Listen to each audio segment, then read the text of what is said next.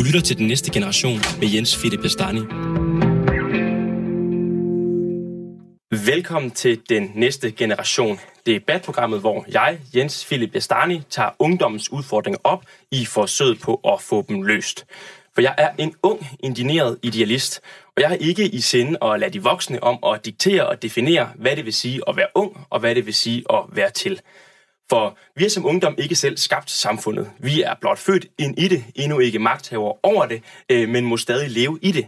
Det synes jeg dog ikke skal betyde, at vi øh, må leve med det. For vi skal som ungdom ikke indrette os efter samfundet. Tværtimod skal vi øh, indrette samfundet efter os. Det er i hvert fald min ambition, også med den næste generation. Og øh, i dag der fortsætter vi næsten, hvor vi øh, slap sidste gang, hvor vi talte om unge i fritidsjob. Nu skal vi tale om nogle af de unge, som møder arbejdsmarkedet for første gang, efter at de har taget en uddannelse. Øh, mere specifikt skal vi tale om de nyuddannede øh, sygeplejersker og deres møde med arbejdsmarkedet. Fordi netop på øh, sygeplejerskeområdet er der en situation, hvor at alle i Danmark er enige om, at der er brug for flere nye sygeplejersker. Regeringen har en ambition, som de også lige nu er ved at realisere, om at der skal være 1000 ekstra sygeplejersker i løbet af de næste øh, to år. Men samtidig så står vi altså i den situation, at øh, mange nyuddannede, de rammes af et chok, når de træder ud på arbejdsmarkedet, ud i sundhedsvæsenet. En tredjedel af nyuddannede øh, sygeplejersker, de vælger at arbejde på øh, deltid.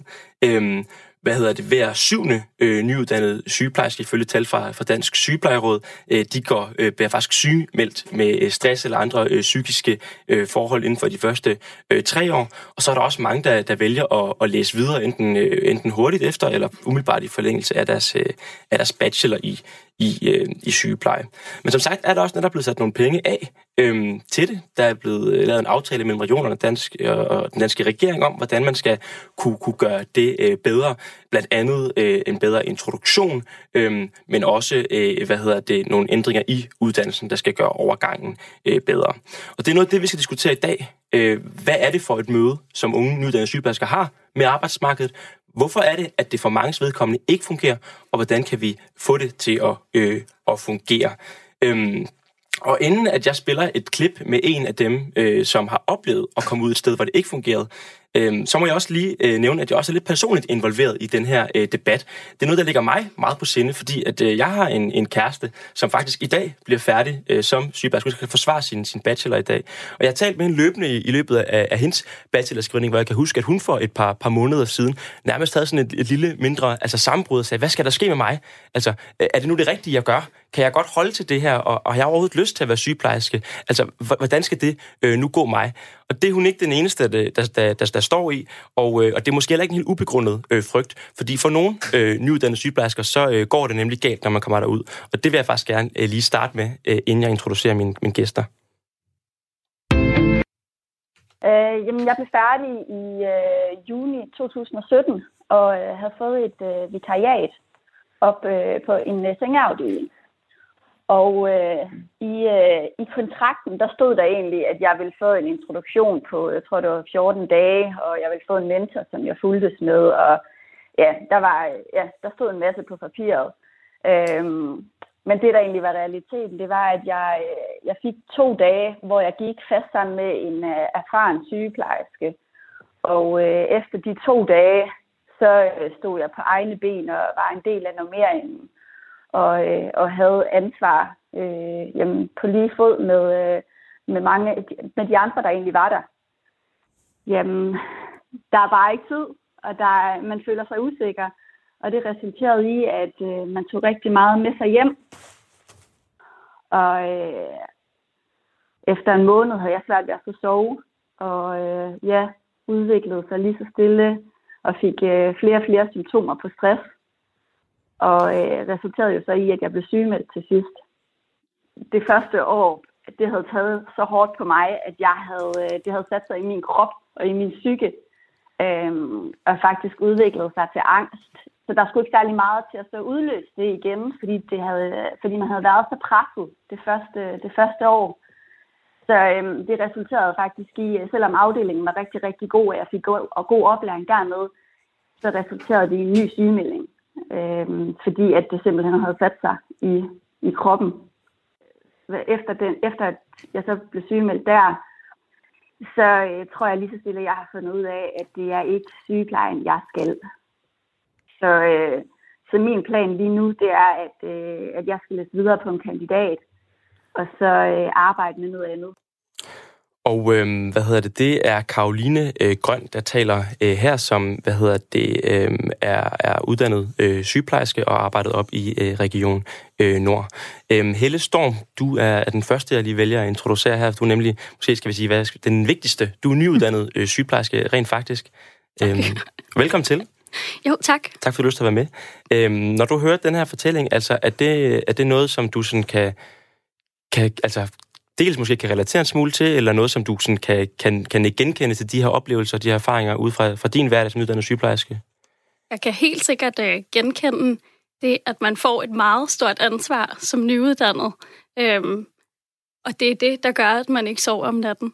Øhm, og sådan noget med at lave checklister, når jeg kommer hjem fra mine vagter, for at være sikker på, at jeg rent faktisk har gjort det, øh, som jeg eller fået dokumenteret det, jeg gjorde, sådan, så vi er sikre på, at vi får et godt patientforløb.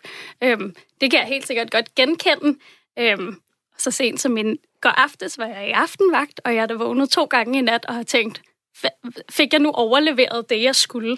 Øhm, så det er et kæmpe ansvar at være sygeplejerske. Og det er det, der måske øh, fra man går fra at være studerende, hvor man øh, har nogen, man går med, og i sidste ende er det sygeplejersken, man går med ansvar til, nu står du efter en måned. Jeg var så heldig at få en introduktion uden for oplær, eller uden nummering, uden for nummering i en måned, men lige pludselig, så er det altså bare mit ansvar, og det er jo ikke bare øh, at lægge nogle tal sammen. Det er virkelig at stå med folks liv i ens hænder, ikke? Er det for stort et ansvar? Det er jo det, I er uddannet til, tænker jeg. Mm, jeg tror, at øh, man skal have hjælp til at tage hånd om det ansvar. Og det er det, der ligesom er kernen i det. For selvfølgelig har vi en rigtig stærk faglighed med os, men det at, at omsætte det i virkeligheden øh, er bare noget andet, når du er færdiguddannet. Mm. Inden jeg giver ordet videre til, til min næste gæst, så vil jeg også sige til, til jer alle jer, der lytter med derude, at I kan også blande jer i debatten. Øh, synes I, at det var overraskende at høre den her historie fra øh, Karoline? Er det noget, I kan genkende måske fra jer selv, eller nogen i jeres øh, netværk, eller noget, I måske oplevet fra den anden side af, af sengekanten? Så skriv ind til os på 1424 øh, med teksten R4 mellemrum, og så øh, jeres øh, eller din øh, holdning. Øh, Sofie øh, Hestorp Andersen, Velkommen også til dig. Tak. Du er regionsrådsformand her i Region Hovedstaden, og så er du socialdemokrat. Ja. Øhm, undrer det dig at høre de her fortællinger? Så det undrer mig ikke, at det er et rigtig stort ansvar at arbejde med mennesker, særligt når det handler om liv og død og på sundhedsområdet. Det ved vi fra de undersøgelser, der var lavet af yngre læger, vi ved det fra Dansk Sygeplejeråd, vi ved det også på Social- og Sundhedsassistentuddannelsen, at, øh, og, og, og redderne, som jeg jo også har været med ude med flere gange, at øh, det at stå og vide, at, øh, at, at det er mig, der har det sidste ansvar for at sikre, at der sker en over, ordentlig overlevering af øh, informationer til de næste, der skal på arbejde. Det er mig, der har ansvaret for måske nogle gange at træffe nogle beslutninger i på et tidspunkt, hvor man kan være meget, meget presset øh, på tid, enten fordi, at, øh, at den borger, man står med, er alvorligt syg, eller simpelthen fordi, at der er andre borgere, der også har brug for ens hjælp. Og det er et, et kæmpe ansvar, og det er, det er jo selvfølgelig noget, vi har, har diskuteret i mange år, hvordan man, kan, øh, hvordan man kan ruste folk til det. Men der er ikke nogen tvivl om, også når man kigger på længere sigt, at, øh, at i de senere år, der er det jo for eksempel også blevet anerkendt, at både øh, redder og brandmænd, øh, ikke bare på kort sigt, men faktisk på længere sigt kan opbygge både stress og øh, posttraumatisk stress, hvis ikke man øh, løbende kan har nogen at spare med omkring det meget store ansvar, man står med. Så jeg synes, en ting, det er det der med, øh, altså to dages introduktion, og så er du i vagt. Det synes jeg jo på ingen måde er okay. Øhm, og er det nok med en måned? Altså det, der jo er vigtigt i hele ens arbejdsliv, det er muligheden for hele tiden at spare med mere erfarne kollegaer. Folk, der er ældre end selv. Folk, der har prøvet mere. Øh, lige så vel som det er på alle andre områder, hvor, vi, hvor man arbejder, ikke kun med mennesker, men i det hele taget. Det tror jeg er rigtig, rigtig vigtigt for ens arbejdsliv. Og det, jeg tror er et af problemerne, det er også, at noget af det, vi ser på nogle af vores øh, afdelinger i hospitalsvæsenet, det er bare, at nogle af de erfarne kollegaer, som man skal kunne spare med, øh, nogle af dem er faktisk ikke så meget erfarne mere, som, øh, som de var tidligere. For det sker en meget stor udskiftning i de her år ret hurtigt, og det betyder, at, at nogle af dem, som Helle, hun ender med at skulle spare med omkring, gør det godt nok? Øh, er det normalt, at jeg har ondt i maven og alle de her ting? De er måske uddannet for to år siden, og ikke for 10 eller 30 år siden. Og det er jo også et andet problem. Og det kan jeg se, at du, du, du står og nikker rigtig ivrigt i forhold til Helle. Hvad, er, det, er det noget, du kan genkende, det der med, at de erfarne pludselig ikke er så erfarne? Øhm, jeg vil sige, at jeg er jo en af de erfarne på min afdeling nu, øh, efter kun halvandet år som færdiguddannet. Fordi det, jeg synes var måske endnu sværest ved at øh, komme ud som færdiguddannet sygeplejerske, det er ikke så meget, at jeg faldt måske hurtigt til i rollen som sygeplejerske, men det er det, at jeg er en del af en organisation, der bliver ved med at forandre sig. Mm. Altså, vi har omstruktureret tre gange, som jo også har gjort, at folk har valgt, jeg vil ikke være med mere. Og nu øh, er vi i gang med en fusion, og vi er i gang med at oplære. Det er mig, der er en af de, den håndfuld, der er tilbage til at oplære. Men det vil sige, du, øh, altså, du, sidder, du er nyuddannet sygeplejerske, det kan vi fair nok at sige, ikke? Jo, det er jeg stadigvæk. Og du sidder med ansvar for at oplære de nyuddannede sygeplejersker? Øh, også. også erfarne. Det er, fordi vi er to specialer, der giver sådan en god symbiose for patientforløbene. Øhm, så derfor så er det både erfarne og, og nyuddannede, som vi, vi oplærer. Okay. Ja. Det synes jeg også er altså, det er interessant, når man tænker på, at jeg forestiller mig, at man kommer ud, og så skal man oplære sig nogle, øh, nogle gavede folk og sådan noget, og så er det, er det en, der faktisk selv er relativt ny i det som... Men sådan er det ikke, når organisationerne de ændrer sig, hvilket jo selvfølgelig er rigtig heldigt for patienterne og patientforløbene. Det er bare nogle gange vil jeg sige, som medarbejder lidt uheldigt, fordi mm. jeg hele tiden, altså omstillingsparathed har fået en helt ny dimension for mig. Det er ikke bare, at jeg kan finde ud af at prioritere i løbet af min dag, det er, at jeg hele tiden kan finde ud af at ændre mig inden for den organisation, jeg er en del af. Omstille sig. Omstille sig, fuldstændig. Omstillingsparat. Ja. ja. Hvad hedder det? Øhm, I nævner to ting her, synes jeg. Der er både det med altså den der dimension af ansvar, at man faktisk mm. står med rigtige menneskers rigtige liv i, i hænderne, øhm, og, øh, og så er der noget med, hvad hedder det, det her intro-forløb øh, og sådan noget. Øhm, de to ting kommer vi begge to til at snakke mere om. Særligt det her med intro øh, skal vi snakke om. Vi har nemlig også dig, øh, Barbara øh, Dyrmose, øh, med i studiet. Mm, ja. Øhm, hvad hedder det? Og øh, du er afdelingssygeplejerske øh, på ude på Horsens Hospital. Det er rigtigt. Og tak fordi du har, har tid til at være, være, være med her i dag, også i en travl hverdag. Øhm, hvad hedder det? Inden vi kommer til at snakke om, hvordan I har fundet den gyldne løsning, øhm, fordi I har nemlig gjort noget ved det og ændret tingene, så vil jeg godt måske høre dig om, altså øh, som sådan den der sådan nære øh, lederrolle, og, og hvis du måske tænker tilbage lidt, måske inden at I øh, gjorde, det, gjorde det meget bedre end, end, end tidligere. Altså kan du så genkende nogle af de her øh, oplevelser og de her erfaringer om, at man kommer ud, og pludselig er der meget ansvar, og måske skal man kastes hovedkultur ind i det, også i en omstillingsfyldt og, og travl hverdag? Ja, jamen, altså absolut. Og for det første, så vil jeg sige, det jeg er øh, afdelingssygeplejerske på et medicinsk sengeafsnit. Og øh, hvis, øh, hvis Helle kender lidt til hierarkiet i sundhedsvæsenet, så ved hun også, at øh, medicinske sengeafsnit er, er virkelig travle. Øhm, og ikke øh, sådan specielt sexet at søge ind på, om man kan sige det på den måde. Og jeg har oplevet et sengeafsnit, der har været igennem en, en nedsmeltning på grund af personaleomsætning. Og øh, man kan sige, at det der med virkelig at stå på den brændende platform, det er også et udgangspunkt for at prøve at finde ud af, hvad kan vi gøre ved det her. Så øh, der er alt, alt, alt for mange unge mennesker, der har haft det rigtig, rigtig svært ved at starte deres karriere på det sengeafsnit, jeg er afdelingssygeplejerske på, og det er det er virkelig trist. Mm. Mm.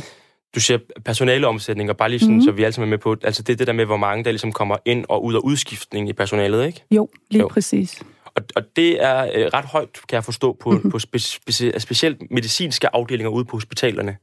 Er det korrekt? Ja, det er rigtigt. Ja, men desværre er det også bredt sig nu til mm. nogle af flere operationsafsnittene, også mm. ikke bare i hovedstaden, men i hele landet. Så det er, ikke kun, øh, det er ikke kun på det medicinske område, desværre. Det er også i psykiatrien, det er på operationer, det er på medicinske afdelinger. Så det er et bredt problem? Ja, det er en bred problemstilling. Hvad hedder det? Der er også en, øh, en lytter, øh, Klaas, der har skrevet ind. Han skriver, Hej Radio 4, jeg kan ikke genkende til alt, jeg hører. Min kæreste er sygeplejerske, og deres arbejdsforhold er mildest talt til at lukke op og skide i. Hun er stresset, hun bliver ikke let op, en chef er uforstående og ringer for eksempel dagligt for at få dækket alle de vagter, som skal dækkes på grund af daglige sygemeldinger. Oven i alt det, så får de en skodløn, dårligt tillæg og generelt nedladende forhold. Med venlig hilsen Klaas, kæreste til en sygeplejerske, Kolding sygehus. Øhm, hvis I har lyst til også at skrive ind, ligesom Klaas har gjort, så kan I gøre det ved at skrive til 1424 med teksten R4 mellemrum, og så øh, din øh, holdning. Øh, det var en, en, en, en kras kritik. Nu er det ikke ja. i, i, i region øh, hovedstaden. Øh, hans kæreste er, øh, er, er sygeplejerske. Men øh, Sofie Hestorp, er det, altså, er det, er det tænkeligt, at øh, det kunne have været en lytter fra Region Hovedstaden, der har skrevet med samme erfaringer om, om vedkommendes kæreste, øh, som var sygeplejerske her? Ja, det kunne det måske godt være øh, nogle steder. Og øh, i så fald, så vil jeg jo selvfølgelig også hæfte mig ved, øh, hvor det var, fordi noget af det her handler jo selvfølgelig også om ledelse. En ting er, at det er rigtigt, at det, hele den offentlige sektor, det er ikke kun på sundhedsområdet, men det er jo også i kommunerne, og huske dengang jeg selv var en nyuddannet øh, fuldmægtig, og sad i et kontor, der også lige havde været omstillet, sådan så at alle de kollegaer, man skulle ringe til dem, skulle man finde en gammel telefonbog og håbe på det bedste, og også kunne være bekymret på borgernes sagsbehandlingsvegne. Men, øh, men jeg vil sige, at... Øh, at, at, at det her det handler selvfølgelig også om en lokal ledelse, og hvordan man håndterer øh, det pres. Er man netop lederen, der ringer døgnet rundt for at få dækket vagter ind, eller er man også en, en leder, der evner ud over at stå i, i det her meget, meget øh, svære pres og dække vagter ind, alligevel at inspirere, øh, tage fat i forskning, øh, gøre nogle ting, som gør, at man som sygeplejerske eller anden sundhedspersonale også fagligt føler, at det er rigtig spændende at komme på arbejde, mm. selvom vi har travlt, selvom vi indimellem har spidsbelastninger øh, osv. Og det er, øh, det, det er ikke altid lige let, og det, nogle gange skal det også være en ledelse, der kan råbe højere op i systemet, mm. hvis det er sådan, at der er behov for et tilførsel af ressourcer, eller for, behov for andre indsatser. Ja, fordi noget af det, jeg i hvert fald ikke øh, kan lade være med at tænke på, det er, at, at lokal ledelse er jo, er jo enormt vigtigt. Mm. Altså noget af det vigtigste, for man tænker, at jeg kan have en, have en ordentlig og velfungerende arbejdsplads og et godt arbejdsmiljø. Men når der er så mange steder, hvor der er et problem med den lokale ledelse, om det så er i Kolding, eller i Nordjylland, eller i Region Hovedstaden, eller Midtjylland, eller altså, hvor man hører de her historier gå igen, vidner det så ikke også om, at der er en bredere, mere sådan generelt problem? Jo, og det vidner også om, at, øh, at vi er presset mange steder, og der bliver løbet enormt stærkt. Men det vidner også nogle steder om, at, øh, at ledelse er en opgave, som vi ikke bare skal tage for givet. Øhm, og øh, at det at stå, apropos at være leder, i, øh, på, på, en, øh, på en helt ny fusioneret afdeling, øh, hvor at øh, to kulturer fra nogle andre afdelinger skal nu skal spille sammen osv. Øh, det gør også, at vi for eksempel i, i hovedstaden øh, tager ledelse, prøver at tage det alvorligt, øh, sende vores ledere på kurser, øh, ruste dem til det der, for det er ikke noget, man kan tage for givet. Og det, sådan er det desværre nogle steder, der tror man lidt, at fordi at en person er en dygtig sygeplejerske eller en dygtig læge, så bliver de også gode ledere, og mm. det gør de ikke automatisk. Mm. Men jeg er enig i, altså vi laver trivselsundersøgelser hver tredje, fjerde år, og der går vi jo ind og kigger specifikt, er der nogle områder, hvor vi kan se, at trivselen hos medarbejderne er markant ringere end, end for andre steder, og drøfter jo målrettet både med ledelserne, men vi kigger selvfølgelig også i forhold til ressourcer. Hvad er det, der gør, at det er så stressende for eksempel at arbejde i en akutmodtagelse? Noget af det er kultur, noget er ledelse, noget er ressourcer, mm. og, øh, og det er rigtig vigtigt at, at, at finde frem til det, sådan så at øh, det bliver sjovt at gå på arbejde, selvom man er travlt. Ja, og det er måske også det, vi skal til at gøre øh, nu, hvor vi skal til at snakke om, hvad vi så kan gøre for at komme de her problemer øh, til øh, livs. Du lytter til Den Næste Generation med Jens Philip Bastani. For øh, et af de steder, hvor der måske har været god ledelse, som har kunne imødese nogle af de her udfordringer, det er ude hos dig, Barbara. Mm. Vil du ikke fortælle lidt om, hvordan det er, I har ændret jeres øh, introduktion for, for nyuddannet på en måde, som du faktisk siger har, har løst mange af de udfordringer, som vi hører om? Jo, det vil jeg gerne. Jeg vil også gerne lige give en kommentar i forhold til, øh, altså hvorvidt man kan løse alle udfordringer med god ledelse. Jeg noterede mig lige, at det også er et spørgsmål om at kigge lidt ud på, er ressourcerne tilstrækkelige? Og jeg synes, at vi bliver nødt til også at drage noget omverdens perspektiv med ind. Der er utrolig høje forventninger til, hvad vi skal kunne løse inden for sundhedsvæsenet øh, med en øh, befolkningssammensætning, hvor, hvor flere og flere vil få brug for øh, sundhedsydelser, som vi kender dem historisk set, og hvor vi bare er enormt udfordret på at kunne give øh, omsorg og opmærksomhed, øh, som vi har kunnet førhen. Jeg tror, det er nogle af de steder, hvor sygeplejerskerne virkelig er, er presset på at, at slå til. Øhm, men det var det så i forhold til, til problemet, kan man sige. Ja. Og det, du så har gjort for, at, altså, ja. inden for de nuværende rammer, vi, kan også, vi skal mm. også diskutere rammer, ja. øh, men inden for dem, så har du faktisk også gjort noget. Ja, vi har prøvet, at, altså for det første vil jeg sige, at med, med erfaringen i, at øh, rigtig mange af de unge sygeplejersker øh, rejste fra vores sengeafsnit, øh, så måtte jeg jo spørge, hvor, altså interviewe dem, spørge, hvorfor øh, rejser I, hvad er det, der er jeres allerstørste udfordring i forhold til at kunne se jer selv blive.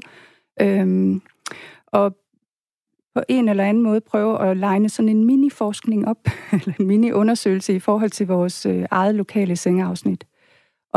Og over en kamp, der øh, mm, bakkede de jo sådan set øh, Helles øh, historie op om, at man meget, meget hurtigt øh, går fra at være en, en, der følges med, til en, der er givet et kæmpestort ansvar, som bærer rigtig mange vagter, som øh, skal have overblik både over patientforløb, men egentlig også over organisationsstruktur og vide, hvornår øh, øh, det ene står foran det andet. Øh, Regionshospitalet Horsens er et akuthospital, og man vil aldrig nogensinde kunne nøjes med at have overblik over sit eget sengeafsnit og sin egen patientforløb. Så kæmpestort ansvar.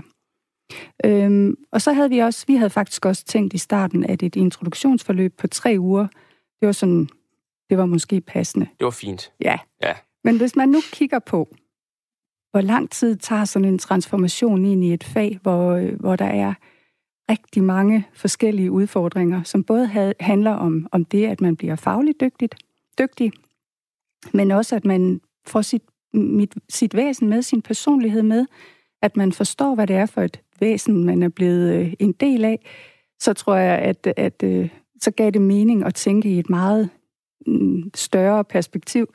Og derfor så prøvede vi at sige, hvis nu vi tænkte øh, to år, øh, og ikke helt tilfældigt, fordi det handler også lidt om at kigge på nogle læringsteorier, og det handler om at kigge lidt på, jeg tillod mig faktisk også at kigge lidt på nogle kriseteorier, mm. fordi hele transformationen ind i faget godt kan betragtes lidt som en, en krise, tror jeg. Vi men... får jo nogle virkelig dygtige unge sygeplejersker. Altså, de kan så mange ting, men de er måske mere øh, akademisk forankret, end de er praktisk forankret. Så det her med og, at sige... Og så kunne man lave den her toårige mm, indslusningsagtige ja. introduktionsforløb, ja, altså som faktisk egentlig... giver, dem, giver dem mulighed for at komme ind i, i den verden, og så gå fra at være studerende til ligesom at være sygeplejerske.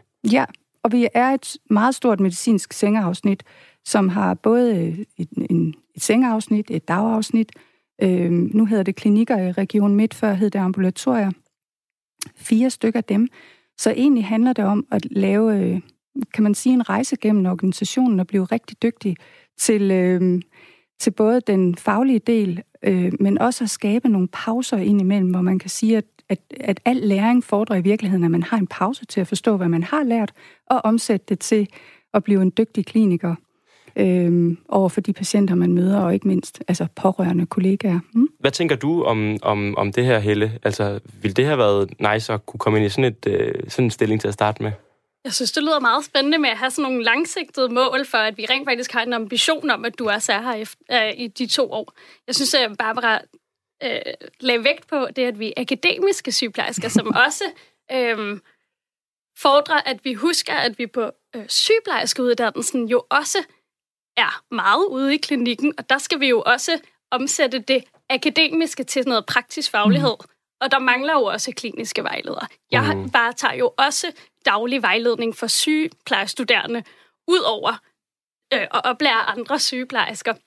Så der mangler virkelig også et fokus der for, at man ikke får et endnu større praksischok, mm. når man så først kommer ud som færdiguddannet sygeplejerske. Men lad os lige prøve ja. så at, at kigge øh, lidt ned i, i, i det der, fordi at jeg talte faktisk også med, med to uh, andre uh, nyuddannede sygeplejersker, som allerede, som allerede faktisk er gået direkte i gang med at læse en kandidat i sygepleje. Uh, de sagde simpelthen, at det, de skulle direkte uh, uh, videre, uh, inden de faktisk kom ud og prøvede at arbejde sådan for, for alvor, var jeg lige ved at sige. Og det var nemlig ude i, uh, i deres klinik, i deres praktikophold, at de fik den her erfaring. Prøv at lytte til, hvad de to siger. Jeg hedder Maria Bækgaard Tanning, og jeg er 25, og jeg blev øh, uddannet for snart to år siden.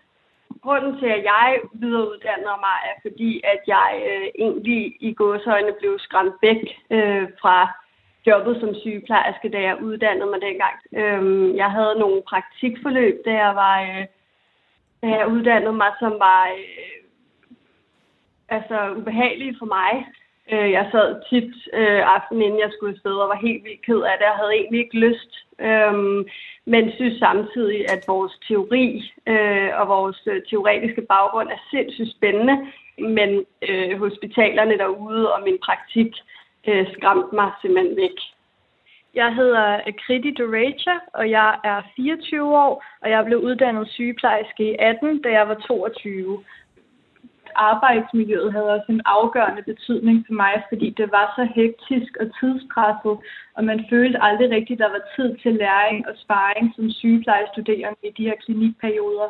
Og så tror jeg også, jeg havde også en følelse af, at jeg var inkompetent og følte mig utilstrækkelig hver dag, når jeg var i klinikken, fordi jeg ikke havde de her nødvendige kompetencer, som der skulle til for at være sygeplejerske. Og jeg gik også dagligt grædende hjem. Det var tit, at man oplevede, at, at sygeplejerskerne og personale lidt kiggede på hinanden, som om, hvem tager nu den studerende i dag? Øhm, og, og det gjorde i hvert fald, at, at jeg ikke følte, at jeg blev klædt ordentligt på til at gå ud og praktisere faget. Øh, jeg har aldrig øh, taget blodprøver, og jeg tror faktisk heller aldrig, at jeg har lavet et sengebad, øh, som jo er i hvert fald sengebadet er helt grundlæggende sygepleje. Bare det at gå ind og vække fremmede mennesker om morgenen, det var grænseoverskridende. Og jeg følte ikke, der var nogen opbakning og forståelse for det overhovedet. Altså selve kernen af sygepleje, det er jo omsorg og menneskelige relationer. Og der kan man sige, at det med menneskelige relationer, det er der jo så bare ikke tid til i sundhedsvæsenet. Det er i hvert fald det, vi har oplevet.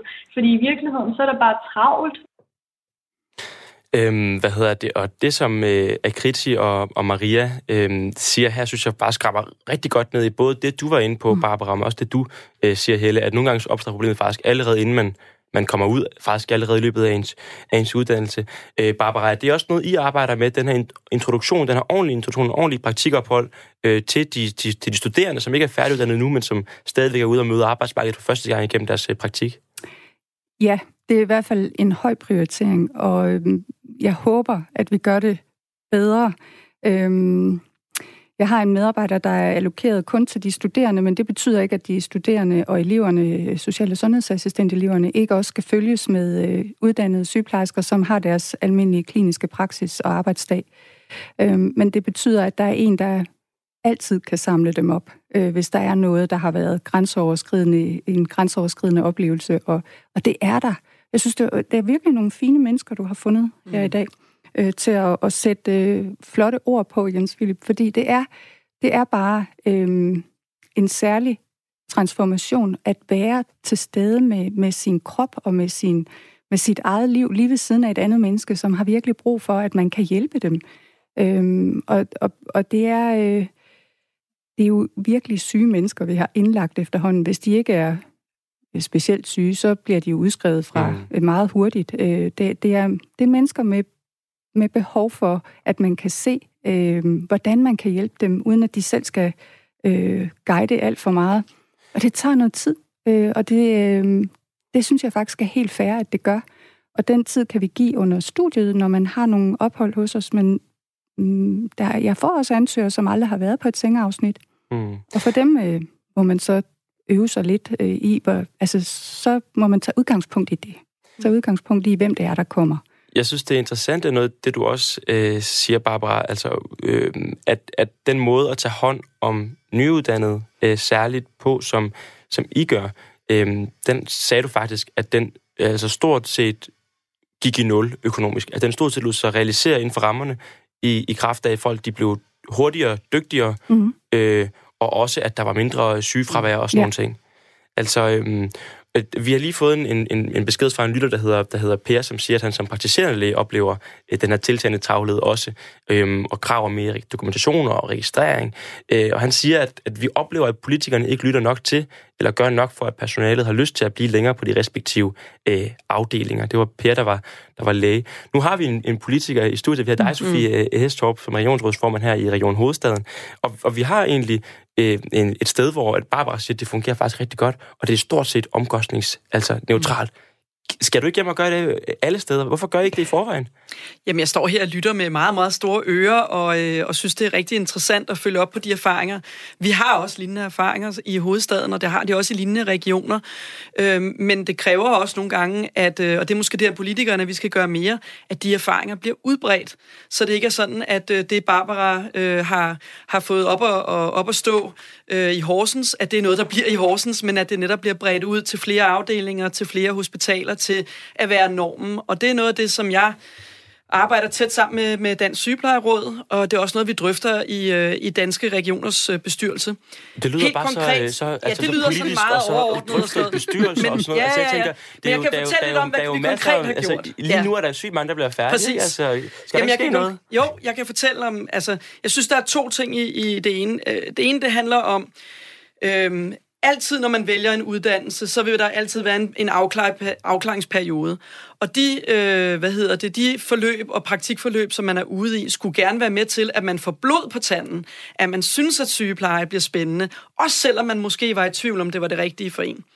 Og derfor så øh, har vi øh, arbejdet også øh, arbejder med professionshøjskolen øh, og, øh, og kommunerne i det hele taget også om at få lavet, altså tage det første års studerende øh, og allerede der og tage dem i en uge og lade dem arbejde for eksempel med 40 forskellige cases fra øh, hospitalsverdenen, hvor de allerede der får mulighed for at stifte bekendtskab med nogle situationer, som er gældende øh, der, hvor de kommer til at arbejde i, i øh, fremtiden. Og Og, og derudover og så er du vi i gang med at- nu at, at indrette en hel afdeling på hospitalet mm. i Frederikssund, hvor at vi øh, også får rigtige patienter, øh, som øh, selvfølgelig siger ja til, tak til at blive, øh, at blive passet og plejet af studerende, men hvor tempoet kan gå ned. Fordi noget af det, jeg lytter mig frem til, det er jo også det at komme ud ikke føle, man har de rigtige kompetencer, og så oven i det købet lande i en travl hverdag, og nogle mennesker, som står lidt og, og føler, at man kigger ned på en, fordi man ikke kan. Det kan jeg kun forestille mig som menneske, må være det værste af det værste. Mm. Så vi har et, et ansvar for, at man, når man lander der, at man også er, er klædt godt på fra skolen, og at vi laver et bedre samarbejde om, hvad er det, du er ved at uddanne dig til og skal opleve. Mm. Og så synes jeg, der var en anden diskussion, og det var den der igen med, Skal vi lige- med lige- ansvaret. Hvis- men øhm, hvis og den kan vi bliver- måske lige tage bagefter. Ja, fordi du, du siger to ting her. Du siger, der er både noget med den sådan tidlige øh, indsats i forhold til, når folk er ude på øh, sygeplejeskolen, og når de kommer tidligt øh, hen og møder ja. sundhedsvæsenet, hvad er det for nogle egentlige situationer, de kommer til at, at stå ja. i, og så er der den, der hedder, når man så kommer ud som ja. nyuddannet, ikke? Jo. Altså, Og hvordan øhm, fastholder vi så, og ikke kun rekrutterer og introducerer, Ja. men sådan set også laver nogle karriereveje, som jeg også hører, det er Barbara, hun har fokus på. Og den kommer vi også til, til, til, tilbage til den med, med karrieren med, øh, men for at blive lige introduktionen stadigvæk, øh, fordi det er noget af det, som virker til at være altså sindssygt vigtigt øh, for, for, for rigtig, rigtig mange. Altså det, det, også i den undersøgelse, som Dansk Sygeplejeråd har lavet, som øh, viser, øh, hvad hedder det, at det er sådan noget hver syvende øh, nyuddannede sygeplejerske, der inden for de første tre år bliver sygemeldt på grund af øh, psykisk arbejdsmiljø, at der er det tal faktisk væsentligt lavere folk, der får en god introduktion. Øhm, og, og, og det, jeg blev også forundret over, at jeg spurgte øh, min, øh, min kæreste, som er, er nyuddannet sygeplejerske lige her om, om snart, øh, hvor ville hun gerne søge hen? Altså, hvad, hvad skulle det være? Og så sagde hun, jamen, det skulle være noget medicinsk, men det vigtigste, præcis, præcis hvor det, var, det blev, om det så var Herlev, eller Glostrup, eller Ride, eller hvad det nu var, det var faktisk, at det var et sted, hvor man kunne få en ordentlig introduktion. Altså, Præcis. og, mm. hvorfor, hvorfor er det, at man ikke kan garantere, at der kan være det, uanset hvad for en afdeling man kommer på i regionen? Ej, det synes jeg også, vi skal kunne garantere, så det vil jeg da også selv følge op på. Øh, vi skal kunne garantere, at der er en god introduktion, uanset om man starter op på en afdeling på Rigshospitalet, eller øh, på Glostrup, Hvidovre eller Herlev. Jeg tror altså også, at, at jeg har prøvet at tage udgangspunkt i, øh, i min helt egen kontekst, og jeg synes, det er enormt vigtigt at sige, at det er ikke sikkert, at one size fits all. Mm. Øhm, men jeg håber og tror på, og jeg hører også Dansk Sygeplejeråd være, melde ud, at, øhm, at man vil være nysgerrig efter at finde ud af, hvad er det faktisk, der virker, og hvad får folk til at, at, at vælge faget til som en karriere, øhm, fordi vi har jo under ingen omstændigheder råd til, øhm, hverken som, altså på, det menneske, på menneskelige omkostninger eller som samfund, at så mange vælger øh, faget fra. Øhm, og i øvrigt er et fuldstændig vidunderligt fag. Altså det er virkelig et godt arbejde. Mm. Så, øhm, så det vil jeg også gerne slå et slag for, at, øh, at når man finder sit fodfæste i det, så er det, øh, så er det en livskarriere, der er værd at satse på. Mm. Mm. Helle, du markerer. Øhm, Er jeg det tror, en livskarriere, der er værd at satse på? der var lidt lang stillhed. Øhm, oha. Altså, jeg, ja, det, det, jeg ved ikke helt, hvor. Jeg spørger mig igen om fem år, om jeg stadigvæk er øh, på det afsnit, jeg er på. Øh, det ved jeg faktisk. Jeg ved, jeg tror ikke, jeg arbejder fuldtid. Sikkert, fordi det ved jeg ikke om... Nu kan jeg mærke bare, at jeg har haft aftenvagt i går. Det kan jeg mærke i min krop. Altså, det er det, der også ligesom er... Man er jo ikke, kommer jo ikke bare ud som færdiguddannet og skal lære at være en del af en arbejdskultur, et arbejdsmiljø. Hvor ligger øh, plastrene henne? Hvad er det for en leder, jeg har? Det handler også om, at man øh, arbejder under nogle rammer, som hedder blandede vagter, hvor man er i treholdsskift. Det mit første år arbejdede jeg hver anden weekend. Øh, jeg sad til så mange øh, venindemiddage, hvor jeg måtte sidde og drikke dansvand, mens de andre øh, drak et godt glas rødvin, fordi at jeg skulle i en nattevagt. Øh, jeg er gået glip af familiefødselsdage. Jeg arbejder påske, jeg arbejder juleaften, jeg arbejder 1. januar.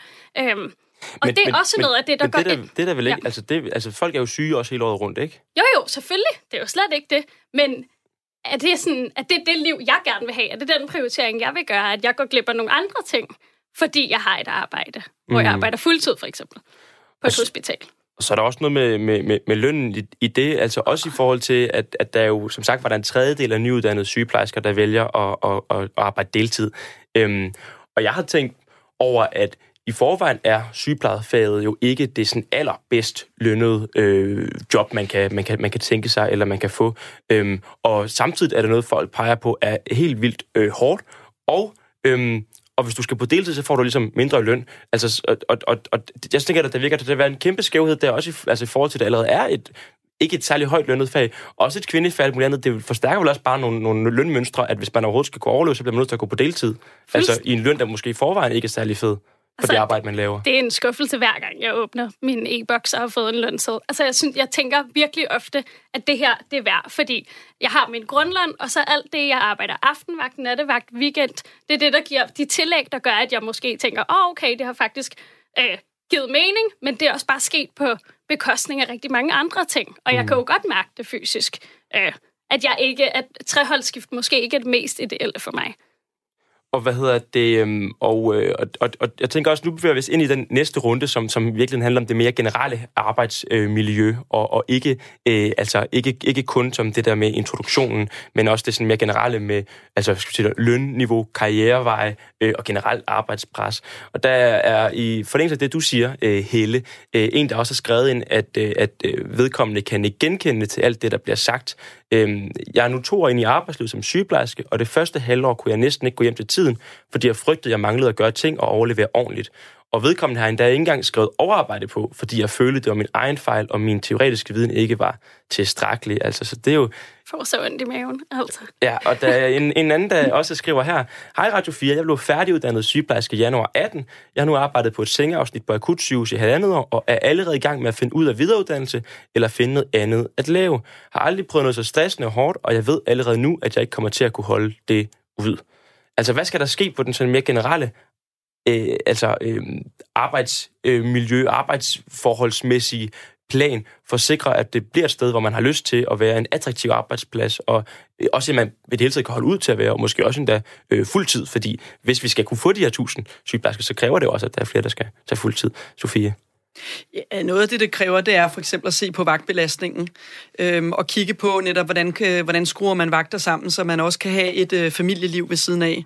Og der er selvfølgelig nogen, der, der trives mere eller mindre med både øh, med nattevagter eller med, med skiftende vagter. Øhm, men, men ikke desto mindre, så skal det jo også opvejes netop af, af, en, af en god løn. Øhm, og i regionerne, der har vi jo også løbende prøvet på, og, og, og vi jo, der bliver vi jo arbejdsgiver, må jeg så også bare sige.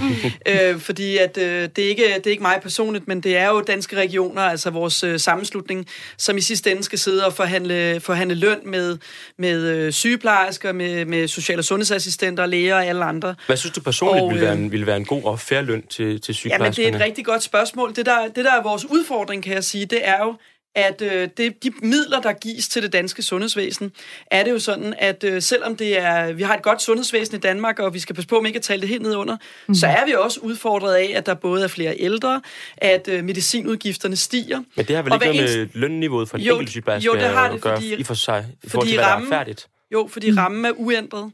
Og det vil sige, at øh, hvis jeg ender med at give Helle og hendes mange kollegaer øh, massivt mere i løn for at fastholde den på arbejdsmarkedet, så har jeg også færre midler til for eksempel at betale medicinudgifter, eller til at, at indføre nye operationer eller noget andet. Så, problem, så, så, så det er ikke... Også, men vi har også omvendt brug for flere sygeplejersker, ja, ikke? Ja, og det, det er jo, og vi har også brug for flere fysioterapeuter, og at lægerne bliver noget længere, og at, øh, at der også er, øh, er uddannelse til alle og så videre. Så det indgår jo selvfølgelig i en større prioritering af, hvor, hvordan er det. Og til gengæld vil jeg så sige, at øh, sygeplejerskerne har en utrolig stærk øh, fagforening i ryggen, øh, som, jo, øh, som jo i høj grad rejser rigtig mange af de her problemstillinger. Men, øh, men, men vi, er, vi er ligesom også i tæt dialog med, med Finansministeriet, så det her er også en debat, der, der handler om, øh, fordi vi i regionerne ikke selv må udskrive skatter. Så, så det her handler i virkeligheden også om, hvor mange midler har vi til rådighed, ikke bare i sundhedsvæsenet, men i det hele taget det offentlige, mm. til at betale vores meget, meget dygtige pædagoger, er du, er du, lærere, sygeplejersker og andre folk. Altså, er, er, altså, mm, er du så enig i, hvad skal man sige, de prioriteringer, som, som, som kommer ind fra Finansministeriet, ind fra Nikolaj Vammen af, og fra den socialdemokratiske regering, eller hvad? Altså, jeg eller? synes, det går i den rigtige retning. Øh, sidste år, Men er det godt nok? Sidste år fik vi en milliard ekstra i regionerne til at drive sundhedsvæsen for, og det har betydet, at jeg for eksempel ikke har skulle ud i nogen som helst besparelser i år på, på Region Hovedstadens hospitaler. Men der er vel, og det betyder er, det, er det, igen, er det at, og, og, vi, og vi har lige fået midler til at ansætte øh, 1000 flere sygeplejersker i de kommende år, som bliver ekstra kollegaer til de 11.000, vi i forvejen har i, i, øh, i hovedstaden. Men, men jeg vil sige, at, øh, at øh, så det, det er ikke nok, men det er et skridt i den rigtige retning. Øh, det første år med en socialdemokratisk regering gør det ikke alene, men der er sørme også mange ting, der skal rettes op på i forhold til, at man har nogle, et, et flertal i Folketinget, som ønsker at prioritere en ordentlig og stærkt offentligt sundhedsvæsen. Så må jeg også lige minde om, at du er socialdemokrat selv. Det må du meget gerne minde om. Øhm, Helle, du sidder også og vifter med hånden. Nej, jeg tror bare, det handler også lige så meget om, at, øh, at jeg bliver på mit min arbejdsplads, så jeg får lov til at komme på efteruddannelse, jeg har noget erfaring, som jeg deler ud af, så vil jeg da også blive ægte glad, hvis jeg kunne begynde at få nogle erfaringstillæg, eller nogle tillæg mm. for den indsats, jeg selv synes, jeg er med til at lave. Øhm, ude på mit afsnit, for rent faktisk at holde en afdeling kørende. Ikke? Mm. Øhm. Jeg tror også, vi kommer mm. simpelthen til at tale løn øh, på, mm, Mm, ja, på en anden måde, end vi gør nu. Øhm, jeg blander mig en lille smule udenom den del, øhm, fordi jeg tænker, at det måske er klogt i min position, men jeg synes, man som, som den daglige leder og med øh, ansvar for mus-samtaler og for mulighed for at se på øh, de tillæg, man kan give, der, øh, der må man træde ind i, i kampen af den vej. Og så tænker jeg, at der er en mere overordnet øh, øh, løndebat, der vil blive taget. Og den, den får jo bare en anden betydning mm. hvis, øh, hvis manglen på sygeplejersker bliver mm. voldsomt udtalt. Og man kan sige, at det ændrer ikke på mm. arbejdsmiljøet, at man får en god løn. Jeg synes, tingene skal følges ad. Mm. Fordi, ja. fordi det er netop også det, at der er jo faktisk to diskussioner i mm. den her, hvad jeg lige vil sige lige nu i hvert fald ikke. Vi diskuterer det ene, det er løn, altså får man, får man nok for det, som øh, det arbejde, man, man, man laver, og at det arbejde, man laver, som man også bare for hårdt og for, for, for, for, mm, for presset præcis. i virkeligheden. Ikke? Og der skal selvfølgelig også være en eller anden sammenhæng mellem de to. Ikke? Mm. Altså, hvor, hvor meget bliver man betalt i forhold til, hvor meget man, øh, hvor meget man skal lave. Øh, I forhold til det her med øh, presset, øh, hvad hedder det... Øh, så, øh, så kan jeg også huske, at jeg fortalte min, min gamle mor, mor Trine, at min kæreste, hun skulle ud og være, og være sygeplejerske. Hun snart var færdiguddannet, da, dengang vi fandt sammen. Så det første, hun siger, det var, oh nej dog. Min mor, hun er selv gammel sygeplejerske, Nå. så det, det er jeg da ked af, for jeg håber da ikke, hun skal derud og, og, og blive, altså det er da noget værd noget, og hvad med lønnen og alt muligt andet. Og, og, og jeg tænkte, åh, det var da en, noget af en respons, men, men, øh, men der er måske noget om det. I hvert fald noget af det samme som, som Karoline, øh, hende, øh, der gik ned, endte med at blive sygemeldt med stress, og nu er ved at skifte branche. Øh, hun også taler om, da jeg spurgte hende, hvad skal der til for, at øh, andre ikke skal stå i din situation? Prøv at høre, hvad, hvad hun svarede. Efter jeg har har hvad hedder det, været i medierne nu i min historie, mødte jeg en, øh, en gammel øh, hvad hedder det, sygeplejerske ude fra den afdeling, jeg startede på. Og hun fortalte, at øh, hun var rigtig ked af at høre, at det var den oplevelse, jeg havde haft. Men fortalte så også, at alle de erfarne på den afdeling havde været så maks presset, at det var virkelig, alle kæmpede deres egen kamp. Og, øh, og når det er den når det er sådan, det er på en afdeling, at alle ligesom kæmper for at overleve, så er der ikke ret meget overskud til nyuddannede eller studerende på afdelingerne. Så der skal simpelthen noget, øh, der skal prioriteres, at arbejdsforholdene skal være bedre på de enkelte afdelinger. Og øhm, hvad hedder det? Det er jo en meget øh, altså, øh, clear-cut opfordring i virkeligheden til, at arbejdsmiljøet generelt set bliver nødt til at være bedre hvis at nyuddannede skulle få det bedre. Og det er jo derfor, vi snakker om det i dag her i den næste generation. Øh, det er jo netop for at sige, hvad er det for et, et møde, vi tilbyder unge øh, på arbejdsmarkedet, øh, unge, der kommer ud på arbejdsmarkedet. Øhm, men, men hvordan er det så, vi gør det her? Hvordan, hvordan kan vi få, få, få sænket det her arbejdspres, som er så udbredt? Ja, noget af det, vi kan gøre, det er jo at for det første også at være åbne omkring, hvad er det for, for prioriteringer og forventninger, vi har i vores sundhedsvæsen. Øh, noget af det, som presser rigtig mange medarbejdere i vores akutmodtagelser, det er jo for eksempel, at borgerne, vi borgere går ind ad døren med større og større forventninger til, at når vores børn er syge, eller vi selv er syge, øh, så forventer vi, at, øh, at der, der er hurtig behandling osv. osv. Og det gør jo, at, øh, at stressniveauet også kommer op, at folk også nogle gange heller ikke undskyld udtrykket, opfører sig helt ordentligt øh, over for de ansatte, vi har i øh, sundhedsvæsenet. Men det er vel vi ikke ved patienterne, også, der er psykiat- skyld i, at der er travlt? Altså, man kan vel ikke bebrejde folk, at de bliver gamle Nej, og bliver man syge? kan hverken bebrejde de syge eller de pårørende, men man kan alligevel godt bede folk om at prøve på at, at opføre sig ordentligt i situationen. Og fordi, at, øh, fordi det, der, at der også sker nogle gange, det er, at vi ser angreb på de ansatte. Og så det er også en diskussion, som er rigtig svær, men som vi alligevel bliver nødt til at have øh, med os i befolkningen, hvad det er forventninger, vi har. Øhm, så er der også noget, Hvis som, som der blev rejst tidligere, og det handler om ressourcer. Øhm, vi bliver også nødt til at, og som politikere åbent at sige, her er en ressourcemangel, og det gælder for eksempel vores psykiatri. Der mm. er kommet langt flere patienter i den danske psykiatri, end der har været tilført af midler, og det er noget af det, der har gjort, at psykiater er, er stoppet, at øh, sygeplejersker og andre ikke, øh, ikke har ønsket at arbejde der helt så meget, som vi har gjort tidligere. Og det er et kæmpe problem, og det er jo derfor, at at vi også håber på, at der snart kommer sådan en 10-årig investeringsplan på, på det område. Mm. Øhm, så der er ikke nogen tvivl om, at, øh, at det her også handler om, øh, om, Om ressourcer. prioritering og ressourcer. Ja. Og selvfølgelig også en drøftelse, som vi også var inde på tidligere, af, af hvad er god ledelse. Ja. Øh, fordi noget af det handler Så selvfølgelig jeg også lige- om kultur og hierarkier. Så hvis vi skal lige prøve at opsummere, så siger du, der er i virkeligheden i hvert fald tre niveauer her. Der er noget med kultur og ledelse derude, der er noget med befolkningens forventninger Ja. til, hvad det er, de, de møder derinde, og så er der også noget om, om, om benhårde ressourcer og prioriteringer. Ja. Øhm, hvad hedder det? Barbara, hvis Ja. du skal give dit bud på, øh, hvad skal der til, for at arbejds, øh, arbejdspresset kan blive mindre, og at arbejdsmiljøet kan blive bedre? Jeg tror faktisk, hvis jeg skal lytte godt efter, hvad mine medarbejdere efterspørger, så efterspørger de også en politisk udmelding, der er mere tydelig i forhold til befolkningens forventninger til sundhedsvæsenet, øh, at det måske trænger til en, øh, en opdatering, der svarer til 2020. Øhm, og jeg forstår også, at det er rigtig, rigtig svært politisk at stille sig op og sige, øh, at vores sundhedsvæsen er presset på et niveau, som man måske ikke kan have helt de samme forventninger, fordi vi kan også mange ting. Vi er virkelig dygtige til mange ting.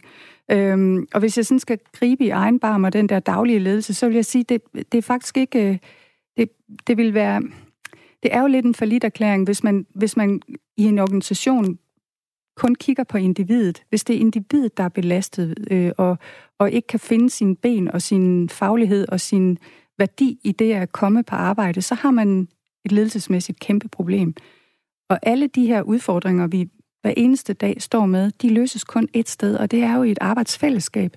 Jeg tror, øh, øh, ja, jeg tror, at mange af de øh, muligheder, vi har kunnet se i min, i mit lille sengeafsnit og min lille repræsentant for sundhedsvæsenet, den er jo set, fordi vi har spurgt hinanden. Hvad, hvis det her skal være anderledes øh, om en time, ikke øh, i overmorgen, eller hvad, altså, men lige nu, hvad har vi så af, af muligheder, og, og vi kan se foran os, hvad vil være bedre, hvad, hvad kan vi prøve af for at gøre noget anderledes til i morgen? Og det, eller om en Så time, der er også de to planer, der du siger, der er det overordnede spørgsmål Ja, om, hvad yes. kan vi forvente som borgere, hvad for nogle ressourcer er der, Mhm. øh, og så det andet siger, hvad kan vi så få til at fungere som arbejdsfællesskab ude på den enkelte Ja, afdeling? og når vi prioriterer, at man ikke gør det alene. Mm. Altså, man skal regne med, at, at det her med at få en fornemmelse af, at nu har jeg stået over for et menneske og taget stilling til noget, der handler om, om, øh, om prioriteringer i et meget svært sygdomsforløb, eller hvad det nu måtte være, og jeg har gjort det helt alene. Jeg har ikke haft en eneste kollega, der har været med ind i, i det her beslutningsfællesskab, eller hvad det måtte være. Det er sådan nogle ting, man virkelig, virkelig skal slå hårdt ned på. Det må ikke ske. Og der var også en, øh, faktisk en, en skal sige, parallel eller en, en direkte øh, hensynning også til det med ansvaret, ikke? Mm, at man ja. måske ikke selv skal stå med det alene. Nej. Øh, det kan i hvert fald også måske lette byrden lidt. Øh, Helle, du nævnte, at, at du kunne godt forestille dig, at du skulle på deltid, eller at du skulle til Norge, eller at du skulle øh, et helt andet sted hen måske. Altså, hvad skulle, hvad, hvad skulle der til for, at du ville have lyst til at blive, og blive på fuld tid, sådan som øh, regeringen og politikerne jo gerne vil have? Og vi andre jo også, fordi jeg, jeg vil sgu da også gerne have, at nogen kan passe mig og hjælpe mig, når jeg er blevet syg. Øhm, jeg tror, der er flere forskellige ting i det nu, når vi også er i programmet, der hedder Den Næste Generation. For jeg tror også, jeg er opvokset i en generation, hvor vi hele tiden skal sætte det næste mm. mål. Så vi skal hele tiden kunne se, hvad giver mening, og det er også derfor, jeg måske har svært ved bare at forestille mig at være fem år på altså, den samme afdeling. Altså, sådan, det er jo helt... Jamen, jeg tror, spørgsmålet var på, om ja. du havde lyst til at være sygeplejerske også i fremtiden. Ikke om du skulle Nå, være på nej. den samme afdeling i fem år. Nej, nej. Men, Eller alle altså, 20 år. Der er så mange muligheder for sygeplejersker i dag, så vi skal også gøre det attraktivt, at man overhovedet gider at være basissygeplejerske ude på et sengeafsnit, for det er der jo selvfølgelig brug for. Jeg mangler så meget nogle erfarne. Øh, jeg tror, at den eneste grund til at overleve mit første år som sygeplejerske var fordi, at vi selvom vi nogle gange følte, at det hele brændte sammen, så havde vi hinanden, og jeg havde nogle erfarne, jeg kunne spare mig i, og vi hjalp hinanden, og vi havde nogle sindssygt tunge patientforløb, men vi gjorde det sammen, og nu er de væk, og nu er det mig, der mm. øh, Ja, så vi skal både passe på de så vi skal, gamle ja, og på de nye. Og så altså, en, altså, ja. en ekstra kollega er altid rart. Jeg var lige inde og ja. kigge på, øh, hvor mange øh, ledige stillinger der var i regionerne her til formiddag, og der er omkring de 500, så der kan vi jo se, at der ja. er allerede et stort mangel på sygeplejersker i regionerne. Altså, jeg vil faktisk bare lige bakke op om, øhm, mm. at øh, noget af det, jeg fik af feedback, det var fra de her unge mennesker, der valgte at rejse fra vores sengeafsnit, det var også at det her med at, at se evigheden her det er håbløst. Og, øhm, mm. og en del af strukturen omkring vores oplæringsforløb handler også, altså har taget lidt udgangspunkt i Søren Schultz Hansens fortælling om, om, hvad det er for nogle unge mennesker, der kommer ud på arbejdsmarkedet nu. Og selvom jeg har et skummelt mål, der hedder, at bare de bliver her i to år, så har vi nået, øh, så er jeg noget langt med, med det at kunne planlægge øh, med, med øh, kapacitet i organisationen. Men det, at man hele tiden, sådan, han kalder det vist en GPS-strategi, at man, at man flytter sig, som den nyuddannede sygeplejerske gør i vores organisationsstruktur, det er enormt lettelse for mange af de her unge, nyuddannede sygeplejersker, at de ved, at det kan godt være, at det er lidt svært lige i det her speciale, og det egentlig ikke interesserer mig super meget, men jeg ved, at om tre måneder, der har jeg en anden aftale om, hvad jeg skal have lært. Og det, øh, det holder de faktisk af. Mm. Fremtiden må ikke være... Også, Ja, undskyld. for langt ude. det, det, ja, det er ikke en reklame, der, der virker. Og der er jo også det spørgsmål, altså, som, som vi ikke har været inde på, men altså, hvor det også ligesom, hvor det udfordringen ligger. Altså, er det, er det ungdommen, der har ændret sig, eller er det, er det de forhold, man kommer ud til? Med mindre problemet er uændret, det altid har været sådan, at, man, at, at det var et vilkår, det var, det var øh, rigtig hårdt at komme ud og være nyuddannet sygeplejerske. Men der er en, der også har skrevet ind til os, at han har set igennem sin tid som skolelærer, at unge bliver nøset i højere grad og højere grad. Krav til eksamen bliver sænket, og det hele taget af andre, at der i højere og højere grad overtager ansvaret for de unges præstationer, så er det jo ikke en overraskelse, at realitetschokket bliver større og større. Det var Erik, øh, der skrev det. Øhm, omvendt er der også øh, en, der skriver, at øhm, genkender alt øh, her fra herover mod vest. Som sagt, stakkels piger, og burde fandme give nok til at leve mindst. Øh, jeg har da jo set, hvor kaotisk øh, afdelingen kan være ved, ved dobbelt overblikning, og folk må ligge på gangene. Det er til at forstå. Øhm, så der er ligesom det der med, hvor er det egentlig, at, øh, at udfordringen ligger. Men, men hvis man skal sige lidt omkring altså den her... Ja, du må måske også gerne, fordi ja. vi skal til at runde ja, af, ja, og sige om, hvad, hvad du ja. gerne vil tage med hjem fra ja. i dag. Altså, kan, ja. kan du gå hjem og ændre noget? Kan du gå hjem som øverste chef for, var det 11.000 sygeplejersker, du sagde? Ja. Altså sige, kan vi sikre, at nyuddannede sygeplejersker, de får en bedre start, og at vi generelt måske får nogle arbejdsforhold, de kan ud og være i? Kan du, kan du sige noget om det her til sidst? Ja, det kan jeg godt. Jeg kan godt sige, at øh, vi har et tæt samarbejde med professionsskolen, både omkring tidlig introduktion, øh, bedre uddannelse, og vi ved, at det her med, at der er flere, der skal uddannes, det også betyder et pres på, på vores afdelinger, og derfor kigger vi også ind, er der ting, vi kan simulere, altså for og, øh, og sikre os, at man har de rigtige kompetencer, når man kommer ud. Men det næste store skridt bliver at arbejde med, med karriereveje inden for netop basal sygepleje. Øhm, fordi når folk kommer ud og er uddannet i at forske, og, øh, og er på en medicinsk afdeling, hvor man har travlt, og hvor man møder folk, så har man også brug for at se sig selv i noget nyt hele tiden. Mm. Så mit mål er også, at, at det der med at forske og være en del af, af, af kvalitetsudvikling og projekter, det er ikke noget, vi må forbeholde dem, der har været der i mange år, eller har fået uddannelsen som hygiejnesygeplejerske, kvalitetssygeplejerske osv. Det skal vi faktisk involvere de unge i, nærmest øh, næsten den dag, de træder ud og har fået den første introduktion. Helt enig. Hvad hedder det? Øh, hvis jeg så lige må stille sådan en helt kort øh, spørgsmål til alt sammen bare ja-nej-basis. Kan vi have den samme snak om fem år? Hvad tror du, Sofie Hestorp Andersen, regionsrådsformand i Region Hovedstaden? ja, om fem år står vi stadigvæk med udfordringer inden for øh, ressourcer, prioritering, ansvar og det at sikre nok unge til den aldrende befolkning. Så vi har Så, ikke ja. løst det i dag. Hvad med dig, Helle? Ikke ja, alene nej. i hvert fald. Jeg tror heller ikke, vi har løst det om fem år. Det var Helle Storm, som er Men vi er kommet nogle skridt den rigtige vej. sygeplejerske ansat på regions, øh, hvad hedder det, Rigshospitalet her i, i, i København. Og øh, hvad med dig, Barbara? Du tror heller ikke, vi har løst det om, øh, om fem år? Nej, men og alligevel så vil jeg enormt gerne tro på, at vi har fået mm. nogle flere unge mennesker til at vælge faget.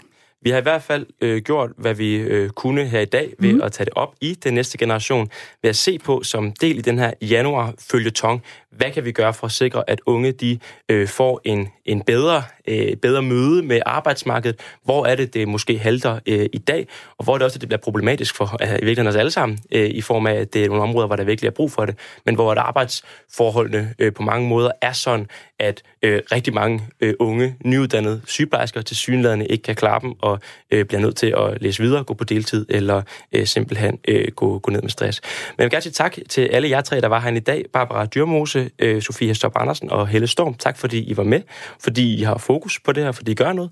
Og så håber jeg ikke, at vi kan øh, komme her og snakke om det igen om fem år, men øh, hvis at det stadig er aktuelt, så lover jeg at invitere ind igen. Øh, tak til jer, der lyttede med derude. Husk at skrive ind til os på Ung, der Radio 4, hvis I har noget, og ellers så lyt til os på podcast.